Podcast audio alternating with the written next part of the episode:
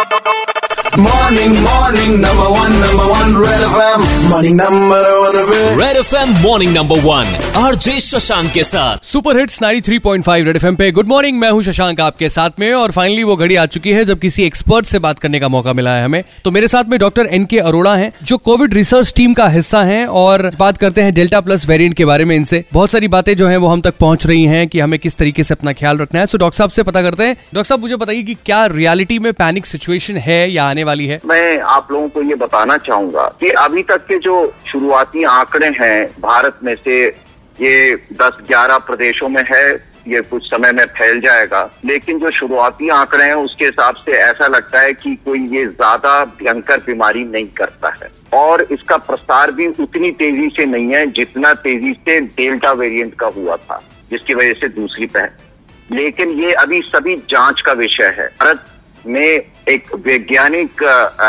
पराकाष्ठा मैं कहूँगा कि उसके लेवल का एक नेटवर्क बनाया गया है जिसको इंसाकॉप कहते हैं और इसमें जीनोमिक सर्वेलेंस किया जा रहा है।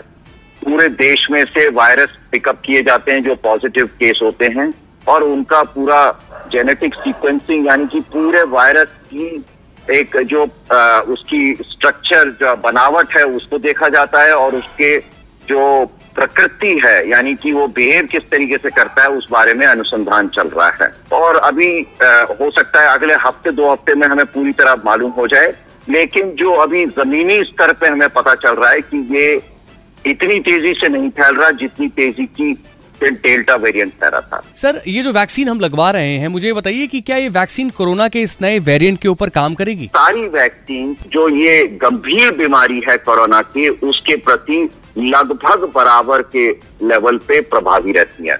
यानी कि जिसको वैक्सीन लग गया वो एक तरह से आश्वस्त रह सकता है कि उसको गंभीर बीमारी होने की संभावना बहुत कम हो जाती है। सर एक सवाल बहुत इंपॉर्टेंट ये भी है कि क्या डेल्टा वेरिएंट होने पर हॉस्पिटल जाना ही पड़ता है और बहुत सारे मिथ्स भी हैं तो क्या इसके ऊपर वैक्सीन वर्क नहीं करेगी? ये दोनों बातें पूर्णता भ्रांति है और एक तरह से बिना किसी आधार के हैं। मैं भारत का ही आंकड़ा देता हूँ कि भारत में बावन केसेस हो चुके हैं और उसमें से जिनको वैक्सीन मिली, किसी को भी अस्पताल में दाखिल करने की आवश्यकता नहीं पड़ी।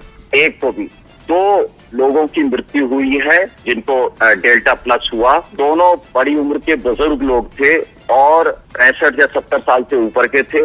तीसरी चीज़, इन दोनों में बाकी बीमारियाँ भी थी, यानी कि डायबिटीज़ हार्ट डिज़ीज़ वगैरह। कोई टीका नहीं लगाया हुआ। ये चीज़ एक शुरुआती तौर पे हमें बताती है, हमें परेशान होने की ज़रूरत बिल्कुल भी नहीं है। ये टीका जो है, ये हमारे बचाव के लिए एक ही और सबसे महत्वपूर्ण रास्ता है।